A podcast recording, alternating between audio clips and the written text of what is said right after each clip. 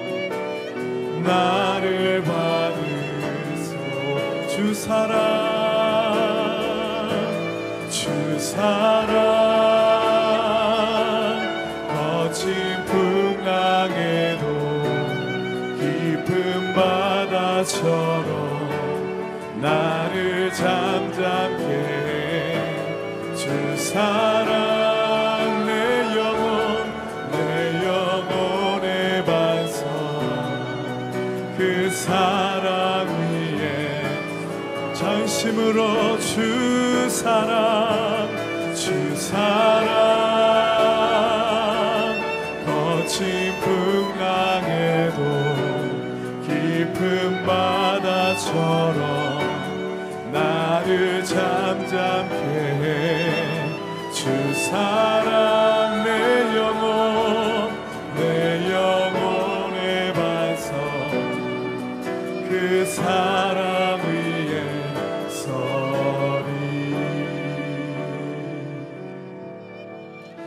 기도할 때 하나님 이 아침에 주께 소리를 주의 전에 불러주시고 하나님 말씀 가운데 초청해 주신 것을 감사합니다. 하나님 나를 만나 주시고 선포된 말씀을 통해 우리 인생 가운데 참된 진리와 소망으로 나갈 수 있도록 하나님 내게 말씀하여 주시옵소서. 같이 기도하겠습니다. 할렐루야 살아계신 하나님 아버지.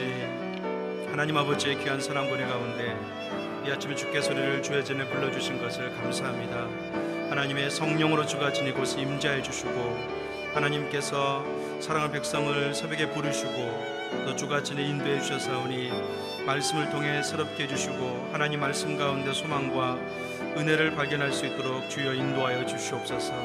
하나님의 성령을 주가 지니 부어주시고 주의 그 진리의 말씀 가운데 반응하는 시간 될 수 있도록 주님 인도하여 주시옵소서.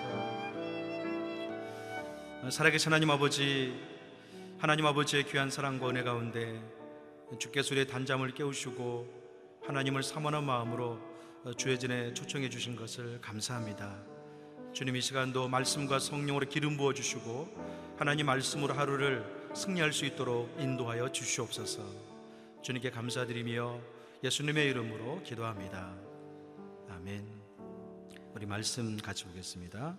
하나님께서 우리 주신 말씀은 사도행정 15장 12절에서 29절 말씀 같이 보겠습니다. 사도행전 15장 12절에서 29절입니다. 서로 한 절씩 교독하도록 하겠습니다. 온 회중이 조용히 지면서 바울과 바나바가 하는 말을 귀 기울여 들었습니다. 그들은 자신들을 통해 하나님께서 행하신 표적과 기사를 이야기했습니다. 그들의 이야기를 마치자 야고보가 받아 말했습니다. 형제들이여 내 말을 들어보십시오. 하나님께서 자기 이름을 위해 처음에 어떻게 이방 사람들 가운데 백성을 불러내 찾아오시는가를 시몬 베드로가 말해 주었습니다. 예언자들의 말씀도 이것과 일치합니다. 기록되기를 이 일 후에 내가 돌아와 다윗의 무너진 장막을 다시 지을 것이다. 폐허가 된 것을 내가 다시 짓고 내가 회복시킬 것이다. 그러면 남은 사람들과 내 이름으로 일컬을 받는 모두 이방 사람들이 주를 찾을 것이다. 이것은 오래전부터 이 일을 알게 해 주신 여호와의 말씀이다라고 했습니다. 내 판단으로는 우리가 하나님께 돌아오는 이방 사람들을 괴롭게 해서는 안 된다고 생각합니다. 다만 우상으로 더루어진 음식과 음행과 목매어 죽인 짐승의 고기와 피는 멀리하라고 편지하는 것이 좋겠습니다. 오래전부터 모세 율법이 각 도시에 전해져 안식일마다 회당에서 그것을 읽고 있기 때문입니다.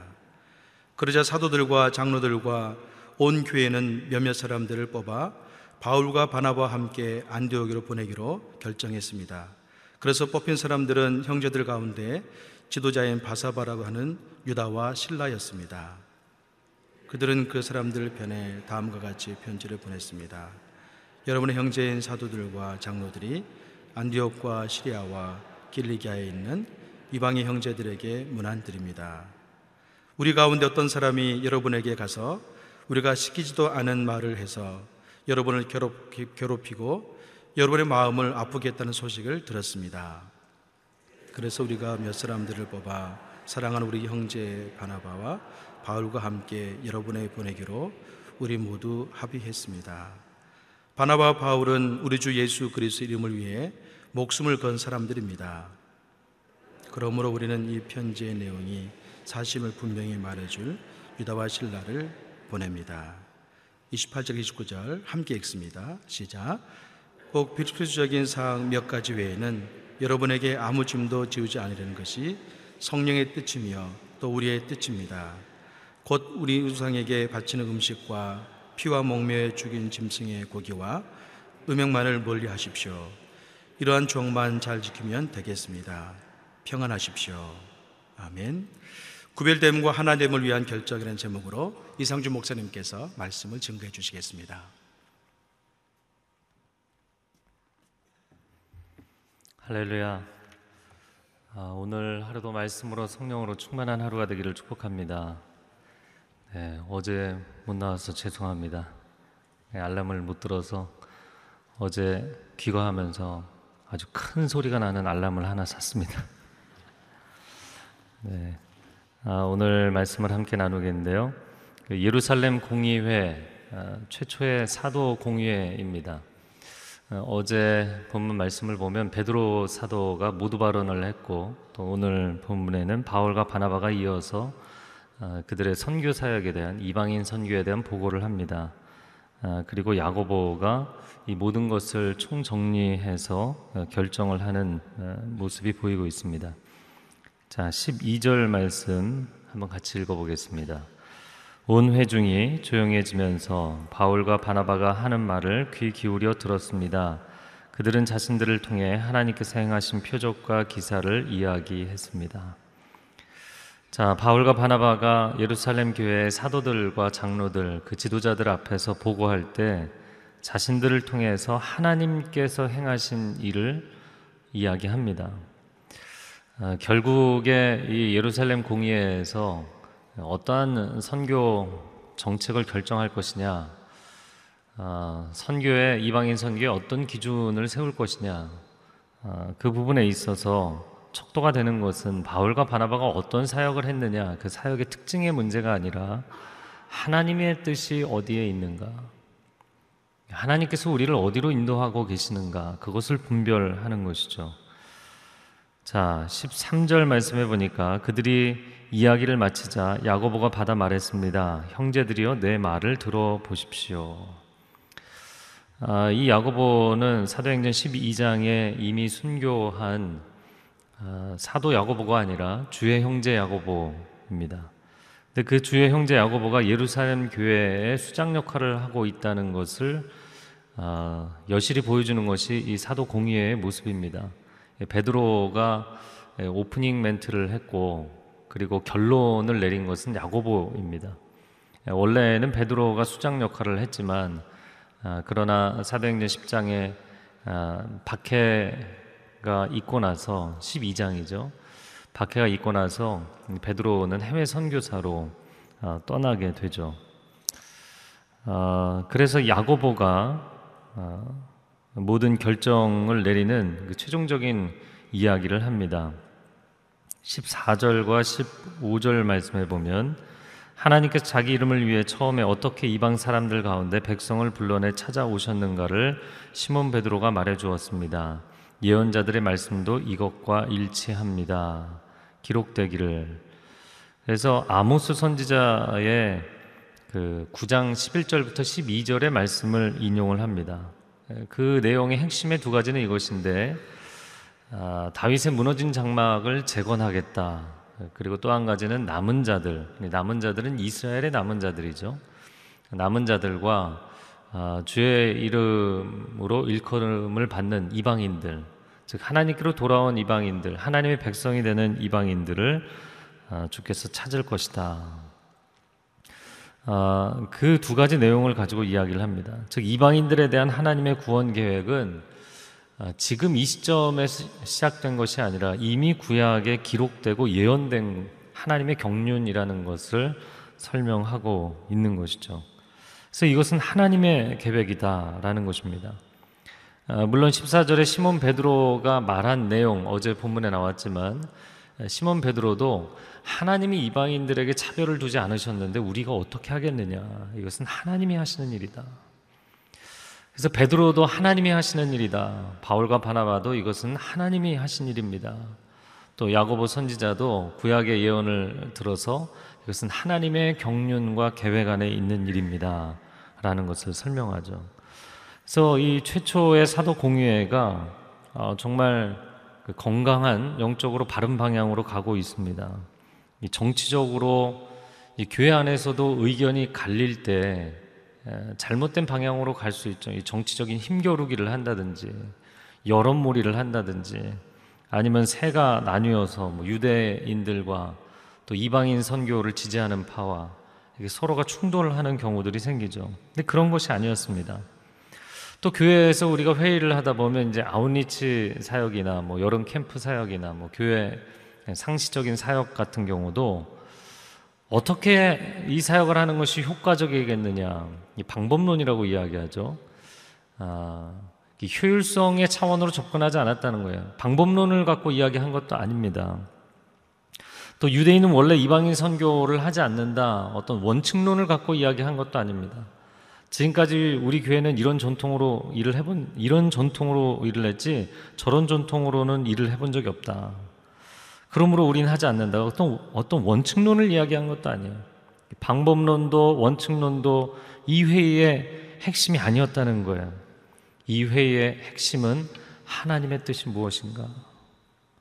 여러분 교회에서 사역할 때 사역팀마다 또 리더십들이 함께 모여서 기도하고 회의할 때마다 회의가 효율성을 추구하고 매니지먼트, 경영과 관리를 하는 것이 아니라 비전을 따라가고 하나님의 뜻을 따라가는 모임이 되시기를 주님의 이름으로 축복합니다.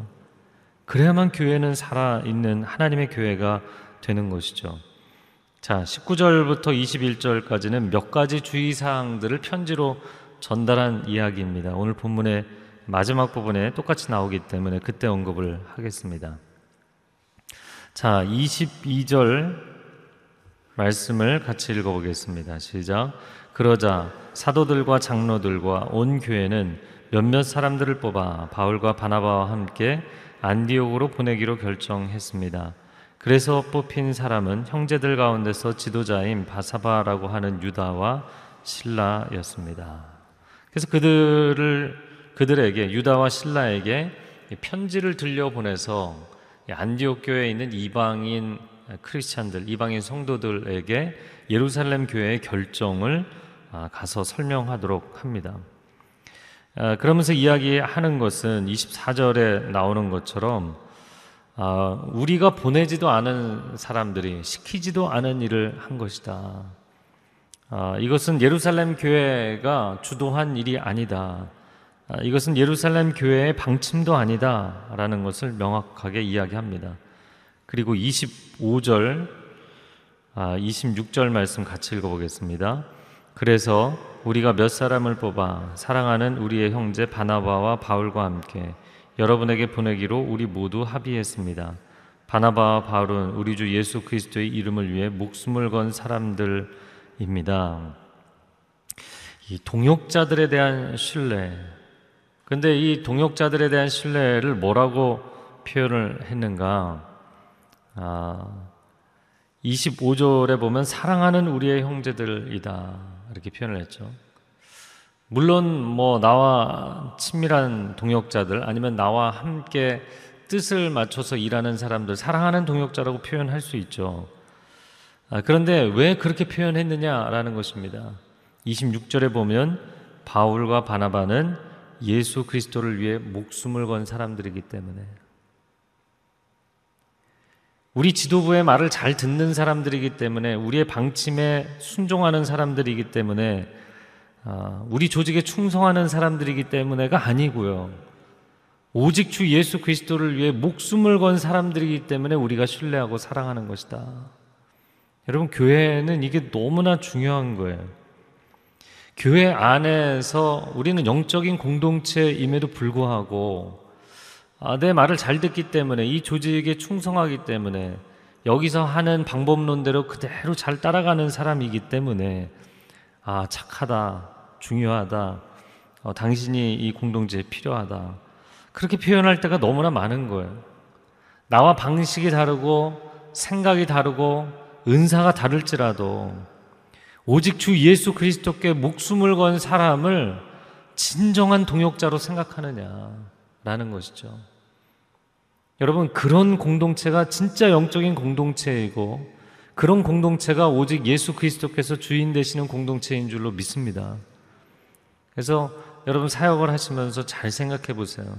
내 주위에 늘 나에게 동의하고 좋은 얘기만 하는 사람들이 곁에 있는 것인지, 아니면 다른 방식 전혀 생각하지 못했던, 사실 예루살렘 모 교회는 예수님께서 어, 너희가 성령을 받으면 권능을 받게 되고 그리고 예루살렘과 온유대와 사마리아 땅 끝까지 증인이 될 것이다. 말씀하셨음에도 불구하고 이방인 선교에 대해서 전혀 개념이 없었고 전혀 감을 잡지 못하고 있었어요. 아마 그들의 생각에는 땅 끝까지 유대인들이 디아스포라로 흩어져 있으니까 아 흩어져 있는 유대인들에게 가서 땅 끝까지 가서 전하라고 하시나 보다. 이 정도 생각을 할 정도로 그 구약의 선민 의식에서 빠져나오지를 못한 상태였습니다. 그러니까 하나님께서 하신 이 일에 대해서 우리가 어떻게 해야 되느냐. 예루살렘 교회 안에는 굉장한 갈등이 있었던 것이죠.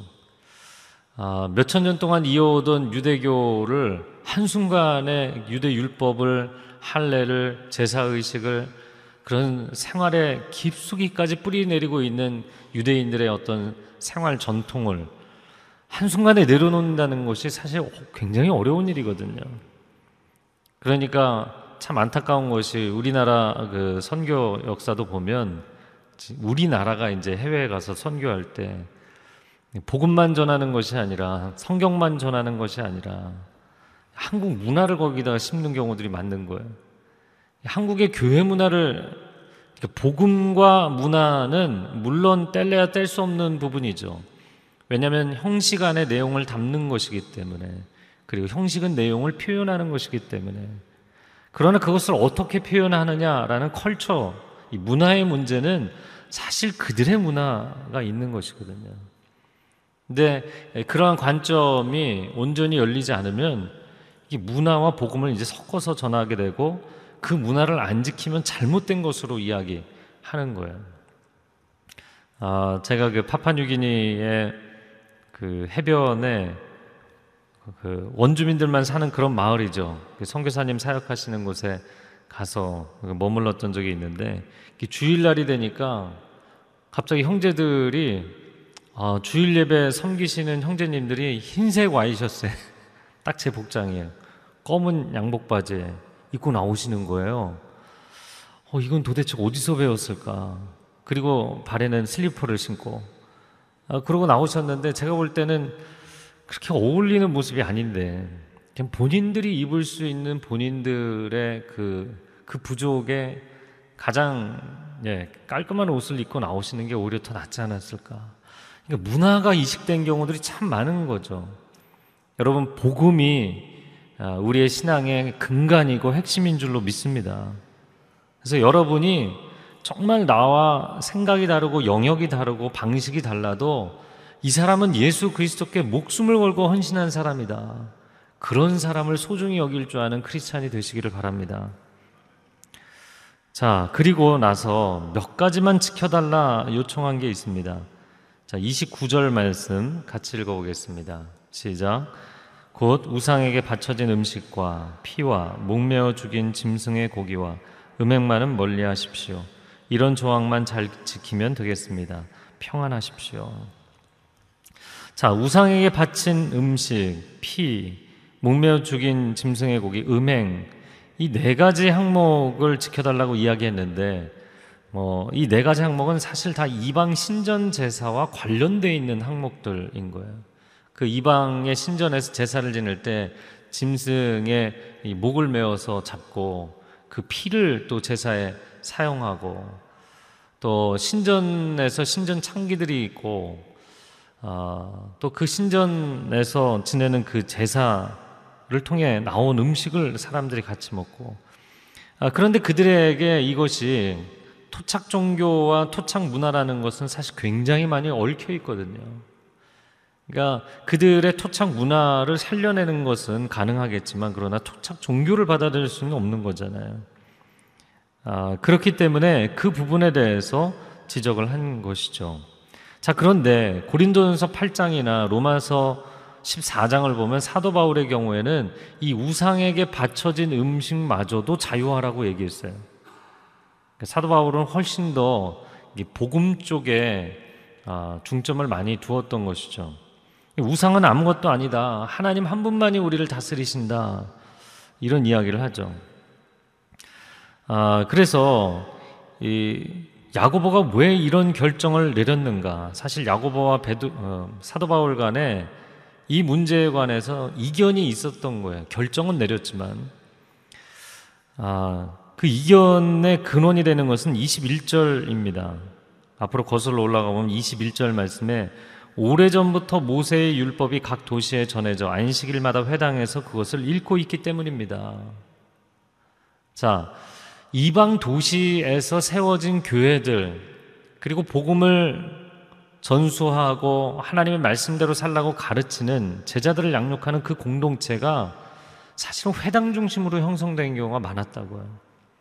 그러니까 인원의 차이는 있지만 유대인과 이방인이 섞여 있는 공동체들이 대부분이었습니다. 근데 이 유대인들은 모세의 율법을 오랜 세월 동안 지키고 있는 것이잖아요. 그러니까 유대인들이 이방인의 컬처를 배려해야 될 부분도 있지만 이방인들이 유대인의 문화를 고려해야 될 부분도 있는 거라고요. 그래서 서로가 고려를 해라.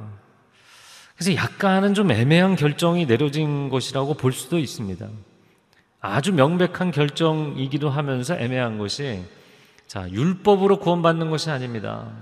안디옥에 가서 이상한 티칭을 했던 사람들이 율법을 지키고 할례를 행해야만 구원받을 수 있다 이렇게 가르쳤잖아요.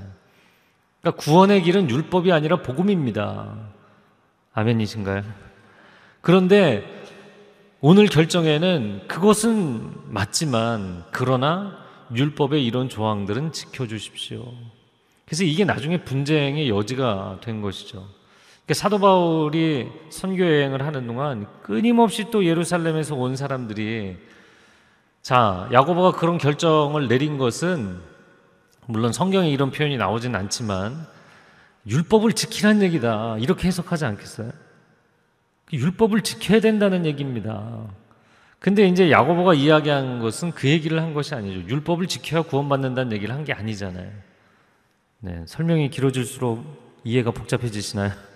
이해가 되시죠? 자, 그런데 아, 서로가 서로를 교회 안에서 배려하는 것, 그것도 복음에 있어서 굉장히 중요한 정신이죠. 아, 그러니까 고린도전서 8장 로마서 14장에 사도 바울이 우상에게 바쳐진 재물 그거 아무것도 아니다. 우상이 아무것도 아니기 때문에 나는 자유하다. 이렇게 얘기해 놓고 결론에서 뭐라고 이야기하나요? 형제가 실족한다면 나는 아무것도 먹지 않겠다. 자유하지만 그러나 내 형제를 배려하고 사랑하고 섬기기 위해서 나는 내 삶을 스스로 제어하겠다. 이렇게 고백하잖아요. 아, 오늘날 음식을 먹을 때 이 예루살렘 공예의 결정을 그대로 적용해야 된다고 이야기하시는 분들도 있더라고요. 고기는 피가 흐르면 안 되고 다 바싹 구워서 먹어야 되고 선지 해장국이나 순대는 먹으면 안 된다. 또 이렇게 주장하시는 분들도 봤어요. 아, 그런데 제가 방금 설명드린 것처럼 아, 사도 바울은 그것이 복음의 핵심은 아닙니다. 그것은 사실 오늘 야고보가 이야 기, 한 것처럼 유대인 크리스찬들을 배려하는 차원에서 이야기한 거예요. 여러분, 오직 예수 그리스도를 믿음으로 하나님의 은혜로 구원받는 줄로 믿습니다. 교회 공예회가 첫 번째 회의를 통해서 이 모든 결정을 내렸어요. 사도행전의 역사는 성령의 역사이고 부흥의 역사입니다. 근데 그런 운동성이 막 달려가다가 이제 공회에서 모여서 그걸 한번 정리한 거예요. 정리하고 나서 다시 이제 16장으로 들어가면 2차 선교여행, 또 3차 선교여행. 교회는 무브먼트와 매니지먼트를 갖고 있는 거예요. 물론 어떤 조직이나 마찬가지입니다. 그러나 이 매니지먼트가 관리와 경영이 운동성을 상실하게 만들면 교회는 그냥 일반 조직과 다를 게 하나도 없어요. 교회는 성령의 역사하심과 감동과 부흥의 기적들이 끊임없이 일어나야 되는 줄로 믿습니다. 그래서 조직을 만들고 예산을 짜고 여러 가지 관리적인 측면들을 하지만 그것은 교회가 하나님의 역사하심과 성령의 운동성을 살려내기 위해서 뒷받침하는 역할을 감당해야 되는 것이 중요한 거예요. 이 시간 함께 기도하겠습니다. 한 가지 기도하고 어, 예배를 마치겠는데요. 하나님, 우리 가운데 귀한 우리 주변의 믿음의 동역자들, 나와 방식이 같기 때문에, 나와 비슷한 스타일이기 때문에, 신앙 색깔이 같기 때문에, 그런 이유가 아니라 정말 예수 그리스도께 목숨을 바치고 헌신한 사람들, 우리 주변의 동역자들을 다시 한번 돌이켜 보게 하시고, 제가 그런 사람들을 소중히 여기고, 기쁘게 동역할 수 있는 마음을 갖게 하여 주옵소서.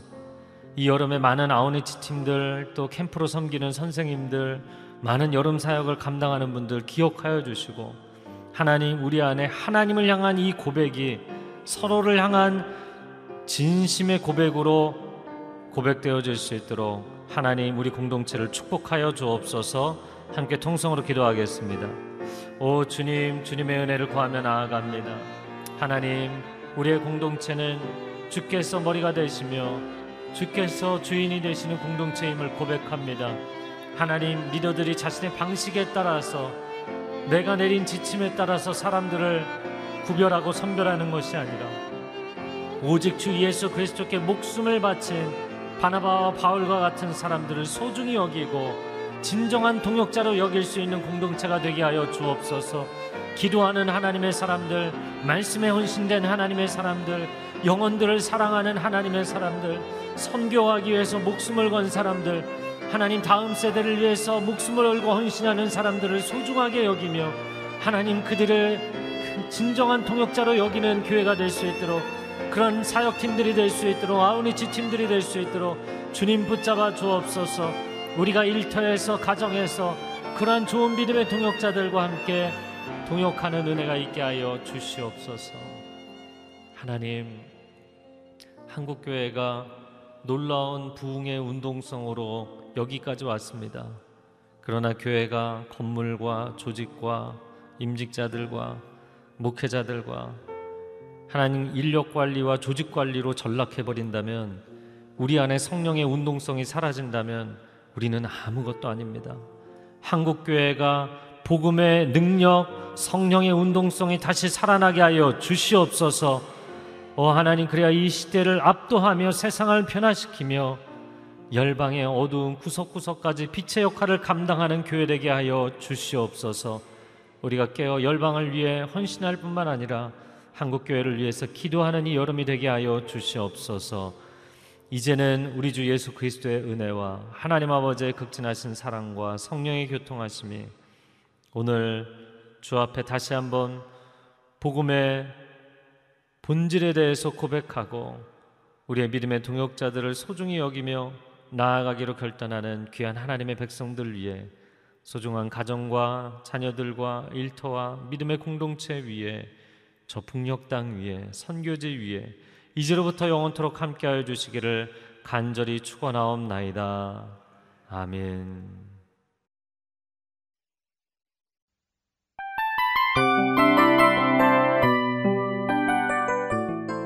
이 프로그램은 청취자 여러분의 소중한 후원으로 제작됩니다.